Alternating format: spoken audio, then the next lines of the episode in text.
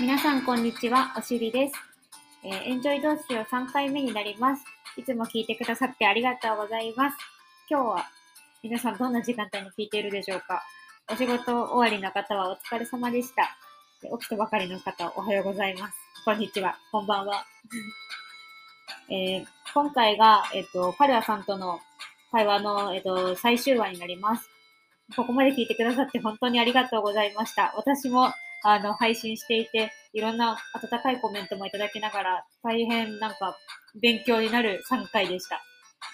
えー今回はいろんなことを、本当にざっとなことを話しているんですけれども、まあ、私たちの、なんだろう、傷ついた経験とか、いろんなことを話していて、なので、まあ、こんなもんでいいよな、人生。こんなもんでっていうか、こうでいいんだよなって、こうやって進んでいけばいいんだよな、人生っていう気持ちで一緒に聞いていただけたら嬉しいです。であと、会話の中で私がよくホグワーツ、ホグワーツって言ってるんですけど、あの、ホグワーツは、あれです。ハリー・ポッターの世界の魔法学校のことです。あの、ずっとハリー・ポッターオタクだったので、あの、ホグワーツってよく言ってるんですけど、あの、はい、そういうことだと思って聞いていただければと思います。では、最後になります。えっと、カルヤさんとの会話は最後になりますが、ぜひ最後も楽しんでいってください。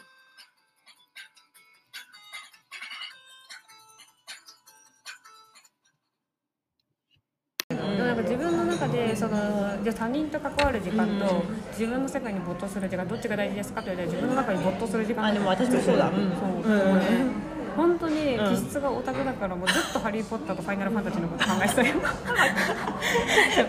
忙しかったの、うんもうファンタジーの世うん界でファンタジーの世界ね。でもねやっとね大人じゃないけど、ね、そのい生身の生きてる人間が発するものが面白い。勘違い思い出してやっとねちょっとファンタジーからで大人になれた気がするんだけど、そう。だからその時間を作り出して他人の時間も有限で自分の時間も有限だからそのファンタジーにじ没頭する時間は寿命分あるけど、他人と関わる時間は有限なわけじゃん。お互い有限かけでもさフる有限だから。ァンタジーに没頭する時間もさすごいさ、なんかエネルギーの話ばっかりしてたエネルギーエネルギーがないとできないじゃん、ファンタジーは没頭するのにもさすごいさ。消費カロリーにそんなになんだ。そう消費カロリーそれが言いたかった。エネルギー。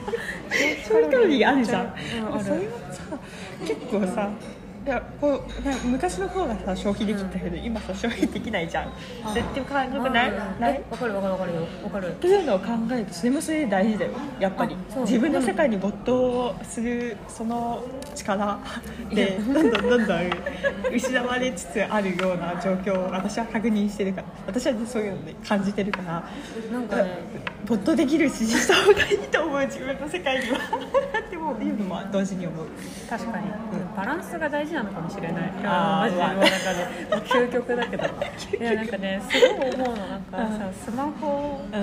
なんか親とかさ昨日もさお母さんに怒られたんだけどさ、えなんか永遠にスマホ見れてキモみたいな。もう本当にずっときしょいんだけどみたいな。え何見てんの？でなんかねもうねとにかくね私情報に触れてないとダメでスあー。マホ中毒なんだけど、うん。でもなんか私的にその最近デジタルデトックスとかさ流行ってるじゃん、うん。でめっちゃ素敵なことだと思うの、うん。でもなんかスマホにうどんどんもっとみんな没頭していいと思うんだよね、っていうのも条件付きで、うんというのはちゃんと自分の好きなものを、ん。えー、とスマホの中に入れてる場合だったらうん。没頭していいと思う、それなんつうのなんかその暇つぶしの例えうんばオセロをやるとか、え全然オセロは楽しいからいいんだけど、なんだろうなんかその暇つぶしでそう何かのサービスで踊らされる自分じゃなくて、うんその本当に自分が好きだからうんやる情報を集めるそうそうそうだからスマホは本当にみんなの宝箱だし、もっと没頭して自分の世界を掘り下げていったらいい、うんから私はスマホめっちゃ肯定派なんだけど、うんなんだけど、んその外の世界うんの他人生きてる人から出てくる悩みだったりとか言葉とかそういうものってマジで本当にあのマジで「ハリー・ポッター」のエクサンプスであの本当に呪文並みにすごい。それぐらいで尊いものだからね。だからそうそのギャラリストの時間を作り出してまで人に会うっていうのはすごく最近の私の学びと合致してギャラリストと合致した。じゃあ紹介するわこれ 面白い、本当にそう。人の話聞くのさうん。楽しいよね。楽しい、うん。そう。なんかすごいねそのね、うん。私がね、うん。こういうのをね、うん。なんかそのさなんつうのひ人からさ、だ誰が聞くんじゃいとかさ誰が求めるんじゃいとか思うじゃん。でなんかさその私めっちゃエッセイ読むの好きなの人うの、んエッセイをずっとず必ず常に読んでるんだけどおうなんかそれがねなんかなんでいいかっていうとね、うん。その人がねなんか生きてる様ただ生きてることとかその日記とかそういうことこそがなんかその癒してくれるんじゃないかなって思うんだよね。励ましの言葉を、うん。そのくれる人がいるってことはすごく幸せなんだけど、そうじゃなくて、うん。私も例えば素直に救うことがすごく痛めました、ん。今もすごく悩んでます、っていう事実だけで一緒に生きていけるっていうその人が。なんだろうこの人も同時に傷ついてて私も傷ついててっていうところでつながってでなんだろうなんかあみんな傷ついてるしいいんじゃんみたいな。私も傷ついてていいんじゃんみたいな。なんかなんかその救い出してやるよ的な励ましじゃん励ましの言葉って、あ大丈夫。私順調だけどアドバイスするねみたいな。いうそういうなんかまあこうこういうのじゃなくて一緒に同じ隣で同じ方向を向いているって感じだよねそうだね、うん。そう。だからなんかすごく癒しになるっていうかだからなんか傷ついてることをちゃんと傷ついてるって発信することでそうだからあなたは異常じゃないし傷ついて全然いいし、てかちゃんとそうやって自分が傷ついてることに気づけてあげて、偉いねみたいなことに変わりかねないからすごくだからみんな発信した方がいいって思う。それでさ、うんうんうんうん。みんなでさあこの人も傷ついててとかっていうふうにあこういうでも決断があるんだとかってなるとさあじゃあ私もそういう決断ができるかもとかになってくるじゃん,、そうだからなんかそのキキラキラした今日楽しかったとか、うんなんかパパ活して踊ってもらったとかだけじゃなくて。わかるわかるわかる。よ言いたいことはわかる。ちゃんとそうやって向き合えることこそが大人なんじゃないかなって思う最近すごい思ってなんで時間は有限からこの話になったのかちょっと覚えてないけど。えなんかね今ねなんかしおりの話聞いててすごいな思い出したっていうか自分であーって思ったことがねあったのを思い出して。えなんかすっごいチープな話なんだけど。いいよ。なんかねガガラスの仮面にはまったので。ガ ガラスの仮面なんやっるけ漫画少女漫画かなり昔のそうですごく、うん仮面舞踏会しか出てこなかった今。なんかねそうあの女の子が、うん、ちょっと待って。頭頭頭がおすすめなのに忘れた。いやおすすめおすすめであおすすめではってではないんだけれども、うん。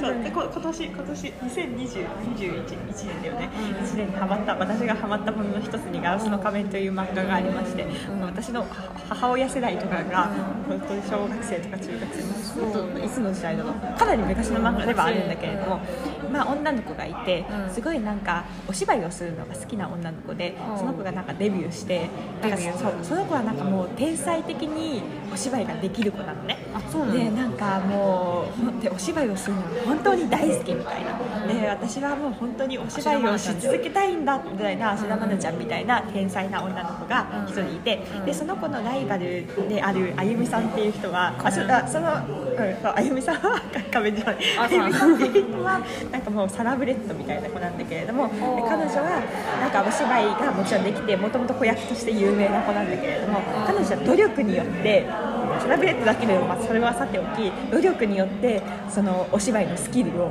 どんどん磨き上げていったようなタイプの子なのね。で他方さっきのそのお芝居大好き芦田愛菜ちゃんはまやちゃんっていうんだけど。もすごい。ニアミスまやちゃんって言うんだけどその子は天才型でうん。努力とかいうよりも本当に才能でん。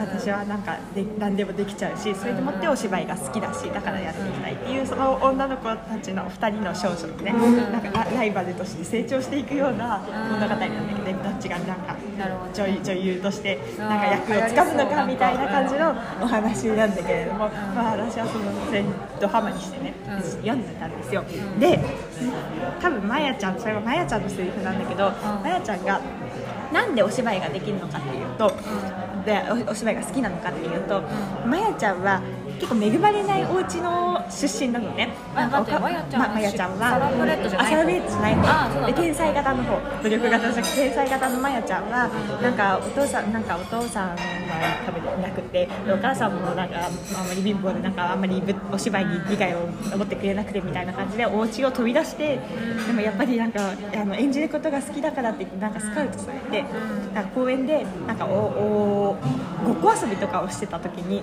なんかスカウトされてそれでそっちの世界に入った系の子なんだけれども。どんなごっこ遊びしてたらスカウトされいやなん かまあまあちょっとあんまり詳細は思い出せないしごめんね間違ってたら。いいよいいよ。すぐすぐ忘れるから内容を私は。でその女の子がねなんでお芝居が好きなのかっていうともう千の仮面をかぶれるじゃないけどあらゆる人生を演じられる。自分の人生っていうのは一つしかないんだけど舞台に立つ上であらゆる人の人生あらゆる人になれるしあらゆる人生を演じられるから好きなんだみたいな話をしてるわけ。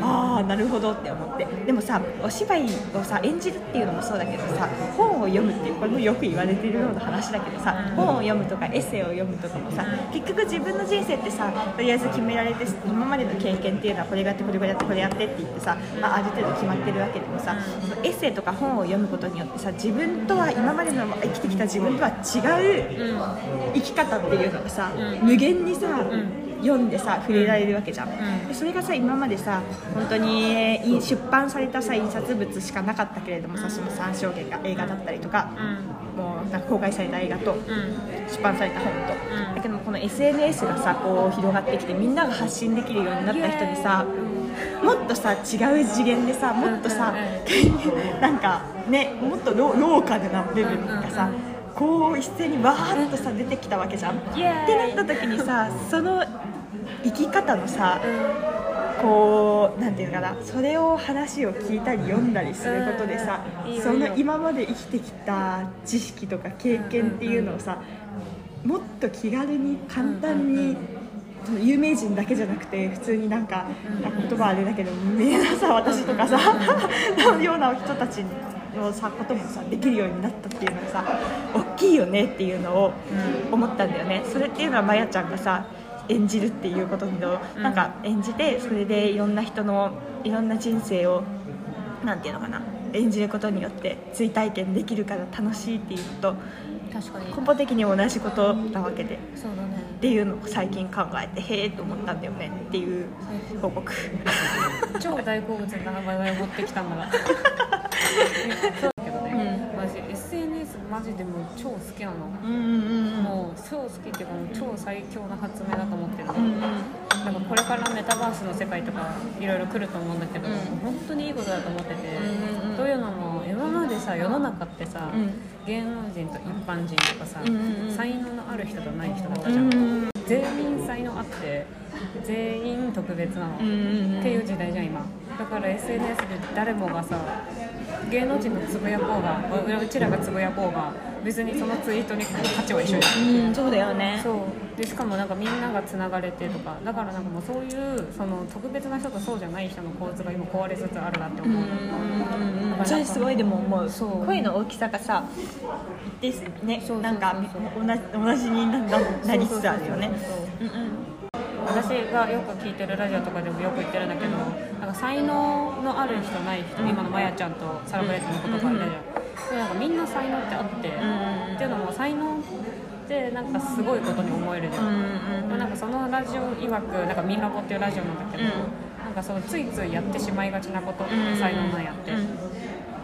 自然にできちゃうことみたいな。それって全員持ってるやん。うん。全員 そうだよね。特別じゃん、うん。そう。だからなんかいい時代ですよね。いい時代。い。い時代だよな。いい時代だよ。でもそうだよね。いい時代だよなって思う。そうだからなんかみんな自分のこと特別って思っていいしさ、そうなんか別に松田聖子に憧れてる自分じゃなくていいわけじゃん今は。確かに。そうだってみんな可愛いし。選べ選べるようになんかさ昔はさなんかえなんかちょっと話それるんだけどさ我々がさなんかそれこそさ小学生の時はさもうなんかモームスとかさ、うん圧倒的な何かがいたじゃん、圧倒的な何かいたね。圧倒的な何かとさ圧倒的なテレレビ番組とさな。んかそう鼻を見てないと話についていけない何かっていうさ圧倒的な。そう 懐かしい。あったじゃうん。でもさ最近さあのなんか子供たちとかを見てる限りさ、うん。テレビもあれだけどさ、うん。なんかそういうの圧倒的な何かないじゃん。ない。いいって面白いよなって思った。めっちゃいいことやうん、でも他方でさなんかそういうの考えた時にさ、う内向きになるよねきっとね。なんかあ結局さそう。あそれもおかしいですよ。のうん。今もおかしいですよ。確かに私もなんか昔あれ見てないからつい話についていけない、うわーみたいなさ、うん。悲しさがさ今の時代はきっとないわけでさそれはすごいさそうやね、うん。韓国ドラマとかないのかな今だったら分からんけど なんかないかもしれないけどさ内向きになってさ、まあ、そういうのをそれこそ SNS とかでさ、う見つければそれが話せる人っていうのをさ見つければいいのかもしれないんだけどなんかこういうこのこういう世代の人たちが大人になった時に同じことを同じテーマについてなんていうのかな共通の時代精神っていうのがなくなるっていうことってどういうことなのかなってすごい興味深く思う。おもろいね。うん、なんかさ我々がさ、うあなんかちょっと前のさ話を。ああの時あれ流行ってたよねとかカラオケに行ってさ、うん。なんかじゃあカラオケなんか歌ってさ、あみんな知ってるわみたいな感じにさ、なってわーいってなるじゃん、うん。それきっとないわけじゃん。確かに。えっていうのをえ別に、まあ、いい悪いとかしなくて全然私は今のこの多多様多様性の多様多様なものが乱立している。そして自分がなんかそのメジャーな何メジャーな何かとマイナーな何かというよりも、ん。なんか全てがうんなんか、うんじゃあ全てマイナーなんかそういう なんて何かのす全てす選べる。いやでも言いたいことは分かる。そういう時代ってどうなるのかなっていうのはねでも面興味深い。確かにそれは面白い、こうなんかなんかねえどうでもいい話なんだけどなんかしばらくさ、うカラオケ大好きなんだけど私は、私も大好き。やばい。カラオケ大好きなんだけどうなんか趣趣味が一一昔前なのね、うん。だなんか歌いたい曲とかね。うんうんでまあまあそれなりになんなんだろうな、まあ、仲いいメンバーでカラオケに行っても、まあ、ちょっと年上の人とかと一緒に行ったりとかすることが多いから、うんなんかもう曲盛り上がる曲がまあ一定なわけ、うんわーってなるんだけど、この前よくわかんないよくわかんないつながりで、うん。私の妹と、うん。妹の友達たちと、妹の先輩たちと私という謎メンバーでね、楽カカラオケに夜中に行くっていうのがあったわけ。うん意味わかんないじゃん。いや素晴らしい。でそれでなんかああまりにもみんなが多様なことを多様なものをししすぎてわついていてえわわーみたいな。なんかえ楽しいねでうん、もなんか。なんかねすごいね面白い経験だったんだよね。えでもさそのしおりはさなんか SNS によってうらうら羨ましいというかさなんかさえいいなみたいなさ、そういうマイナスなさ気持ちを抱くことはない？えもう一回で？なんか SNS でさ、ああこの人はこういうこんなことをしてて羨ましいなみたいなさそういうさ SNS にた例えばね、うん。SNS によって不健康になるなりそうになるってことはないの？うーん一番思うそうなんか人と比べるのをとあせ先祖が先祖が支えてくれてるってそういうのをなんかあの思ったぐらいの時期に人と比べるのをやめたやめることにしたのよ。それでもさあーあみたいな、まあ、そういう間に私は私はなんかこういうみんなが努力してる間に私は羨ましいと思うよりも人がなんかやってる間に私はなんでこんなに平らに低らに過ごしてしまったんだろうっていう反省からなるほど。なんかね落ち込む。落ち込む。なんでこんなに自分は何も成し遂げてないんだろうって。うん。うまくやるん。だ意外だあるあるたまにねそん。なよくはないけどだからそういうこととかを考えると確かにその SNS っていうか他人のきらびやかな生活にダメージを受けている人たちの気持ちは分からないわけではないかもしれないでも私もあったわ。今思い出した聞いて。て あの浮気されて初めて思った。うん。うんなんかその普通の生活が羨ましいって思った。普通に彼氏とくったくなく写真を撮れるとかあ心からこの人この男の人を信じてるんだなとか。でも思わなくなったね。なんでだろうね。なんかその時の精神状態もあるない？そそうれってそうそうだね。確かに。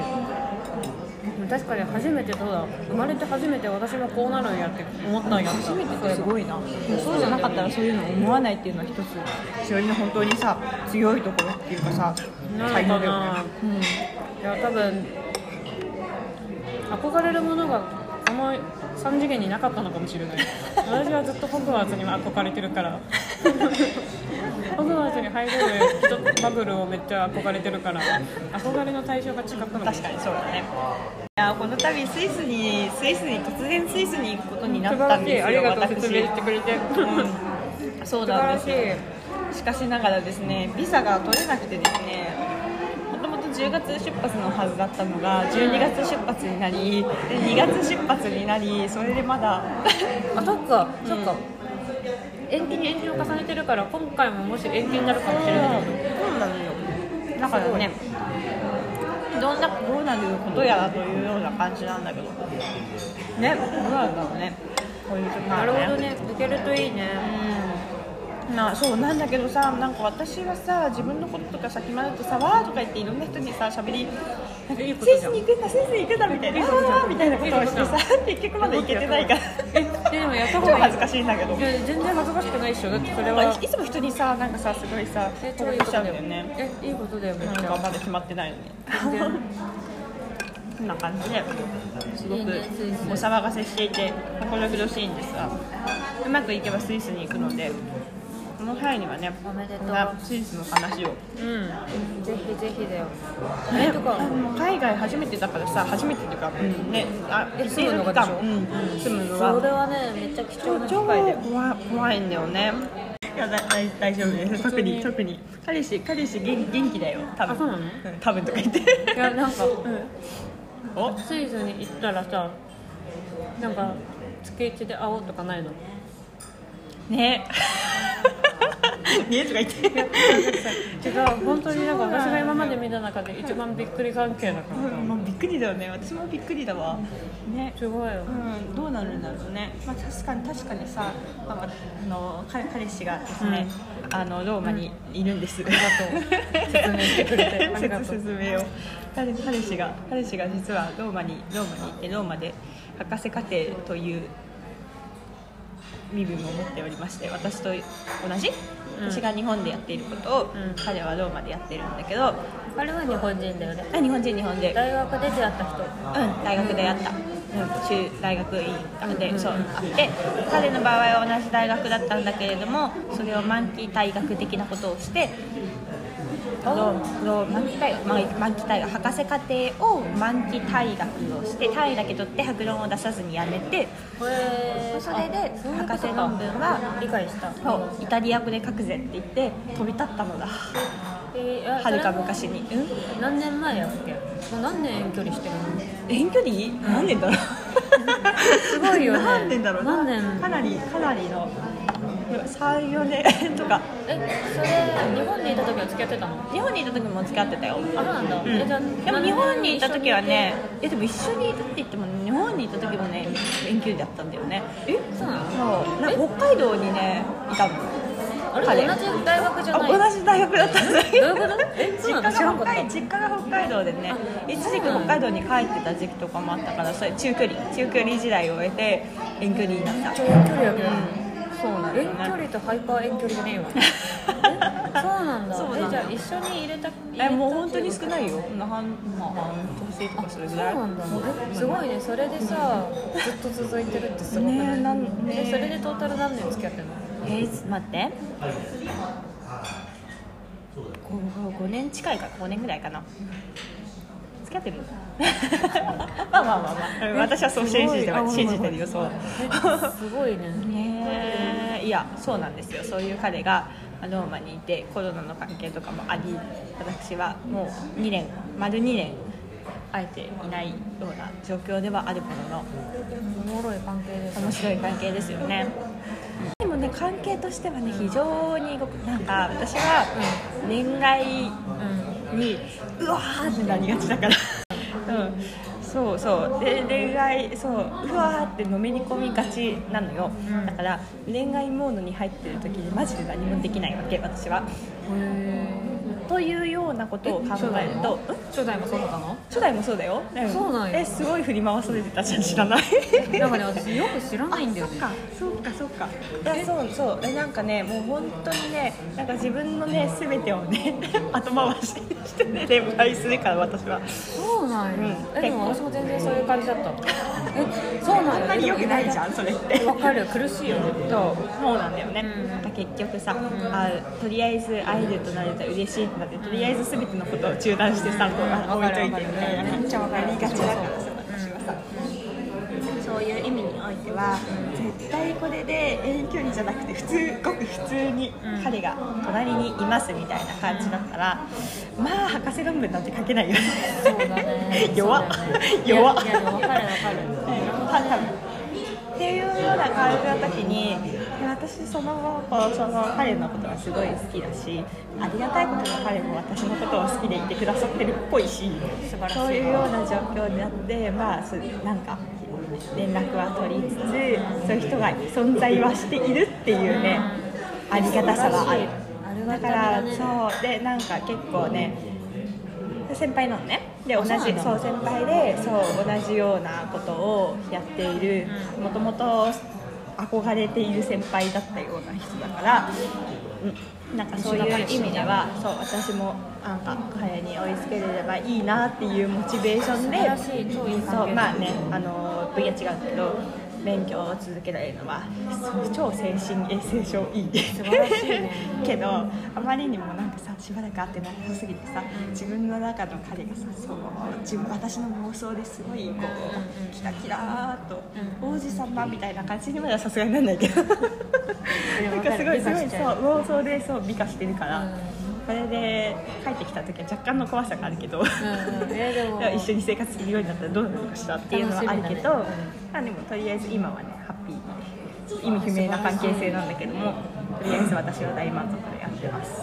聞きたいことがある。はいえなんかその、まあ、初初代とかさ うんそのその先を私はあんまり存じ上げておらなんだけどそんなでもそんなだよなんかすごい短期間短期間わーってやって振られてわーって振られてみたいななんかちょっとあなんかどうやって、うん。そのなんだろう。なんかさその恋愛依存みたいになるとさ、うんめっちゃ辛いじゃん、うん。でもそれを断ち切るのめっちゃむずいじゃん、うんうんうん。自分で断ち切りたくてもどうやって断ち切ったの？って聞こうと思ったんだけど。男どものあれなのかた？断ち切り。私は断ち切ってない。え私はそのまま断ち切らないでほしかった。でもさ 泣いて泣いて。え難しくない？え何が？それを乗り越えていくのは難しくない。難しいよねあっちから言われるとしても。え、うんどうやって乗り越えるの？時間？あ時間じゃないかな。えじゃあもう苦しい時はただひたすら苦しむしかないってこと、うん、えなんかね、うん、えもう超超どん底にし私はもう悲劇のヒロインみたいな感じに思ってねね盛り上がってた自分で。嘘。なんかすごい重ねて。落ち込みが何パーぐらい？落ち込み度、うん、落ち込み度、ん。彼氏と別れた時の？そうそうそう。えもうまあまあまあいいもう落ち込落ち込み度星5つ中の？星星5つ中星 10, 10ぐらいだよ。本当？え超どん底だよ。何も手つかない。しあ素晴らしい、うん。ってな感じだったえけどそれをまあまえ時間しかないのか。あ時間しかないよね。あでもねなんか私も、まあ、落ち込むわな。えでも一回好きになった人を、まあ、そういう嫌いになることがないから嫌いになれないじゃん、ん。一緒にも多分そうだと思うんだけど。根本ルールで。そうだったね、そうだったね。でもなんだかんだでさなんだかんだででもさその別にあの人として全否定はさあ絶対なんかブロックしてもうもうみたいな感じには多分私はあんまりならなくってでも時間を置いてまた普通に友達になりたいっていうふうに、まあ、時間を置いたから言える言えることだけど。もうタイプですね。でなんか多分なんか男の子恋愛対象の基準としては友達の延長線上でありたいタイプだかあらそう考えると別に今の今の彼以外にも別に選選択肢として。なんか、まあ、ああるわけですごい沈むけれども別にその後はなんかまあまあまあみたいな、まあ、普通になんか男友達まあ楽しいしみたいな感じだった気がする。えわかんない。でもえしばらく昔のことすぎてわかんない。どんぐらい落ち込むがさ 生き返れるの？ね。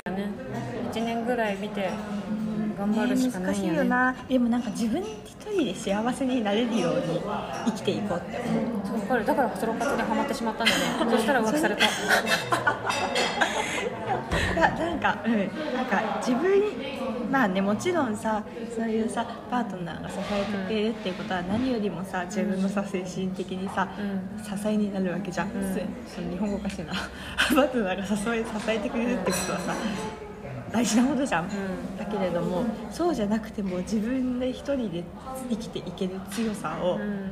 身につけるっていうことをしていきたいと思うっていうのをいつも思ってる。うんわかる、ん。そう思なんかね一人にできること楽しい楽しいじゃん？別にね。楽しいね。デデート相手がいなくたって別に楽しいじゃん、そのソロ活始めようきっかけは何だったの？う名古屋転勤でうん初めて一人暮らしして、でなんかすごい嫌だったの。自分のためにね、うん。なんかめっちゃ覚えてるんだけど、ん。なんかめっちゃ丁寧にミルクティー入れてみようって思ってで自分のためだけになんかめっちゃおしゃれにしてうん。やろうって思ってやったらめっちゃ楽しくてえもっと私のこと知りたいってなってもっとなんか私の好きな食べ物何してる時が楽しいかなとか土日一人で何したら楽しいかなとか一個ずつなんか挑戦してみたの。なんかソロソロ映画館行ってみようとかなんか今日イオン行ってみようとか。そしたらえなんか意外と何でもできねえみたいな。私すごいすごいとかってやってたらめっちゃ面白くて。そうそうそう。でそれかなあのミルクティーを入れたことですね。なんかでも自分に時間を使えるっていう素敵なことだよね。ね。うん。本当にそうね、私もっとできるようになりたいそれが。なんかすごい自分一人だったらどうでもいいやっていう風になってしまいがちなんだよね私。うん。それってすごい貧しいことじゃん。っうんていうのを感じていて、うん。なんかあんまり料理とかも上手じゃないし食べられればいい。なんか人とご飯食べるのさうん。すごい楽しいけども、ん。でもドン引かないでね、でドン引かないでね、なんか一人でいたらさ別になんかももったいないなんか時間もあれだしもったいなくないみたいな感じになってさ3食シリアルとか 卵かけご飯で全然いいやみたいな感じでうん。それ以上の発展性がなくって。で外に出かけてる時に一人でなんかご飯を食べましょうってなる時も、ん。なんか別に一人だったら別になんかそのお金別に使えばよくないみたいな感じで、なん。かく空気を食べたことにするみたいな。とかそういうふうになんか自分一人でいる時になんか自分のためにお金をそう一一時、まあ、一時的なお金を使うことっていうのができないでいたんだけどそれってさ一時的なものじゃないじゃん。そういうさご飯とかさ、ステなんていうのかなもう少しなんなんていうのかな。いその場限りのものに見えるようなものでもさその場限りじゃないわけじゃん。自分の構成している一部なわけだからさ。そういうことがもう少しできるような心の余裕っていうのを持ちたいなっていうのを強く思う。それは素晴らしいことだよ。ガラスの仮面並みにいいこと。いやね、でもねどうやってできるんだろうね。なんかまあそもそもお金がないっていうところからスタートするんだけども。でもねなんかねもう少し自分のために自分のためになんか自分のため自分を可愛がってあげたい。いいこといいことうん。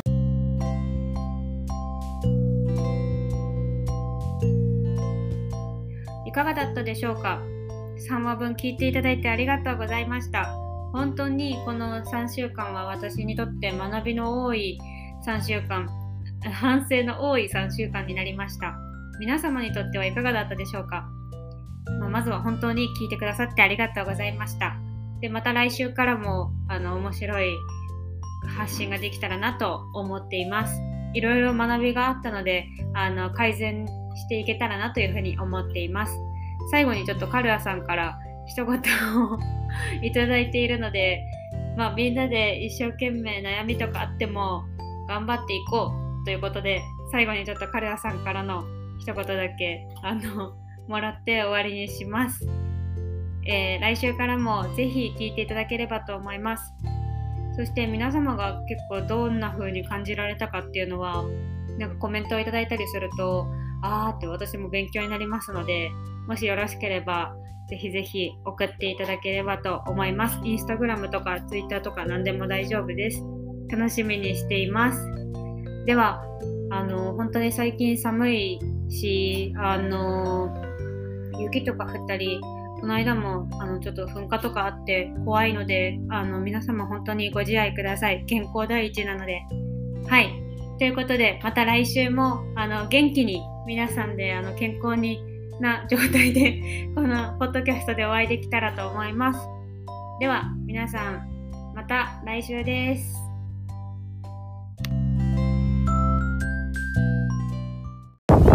えー、今日はありがとうございました。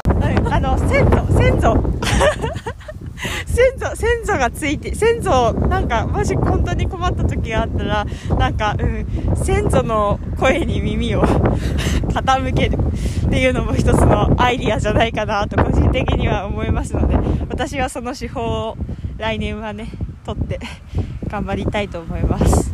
はい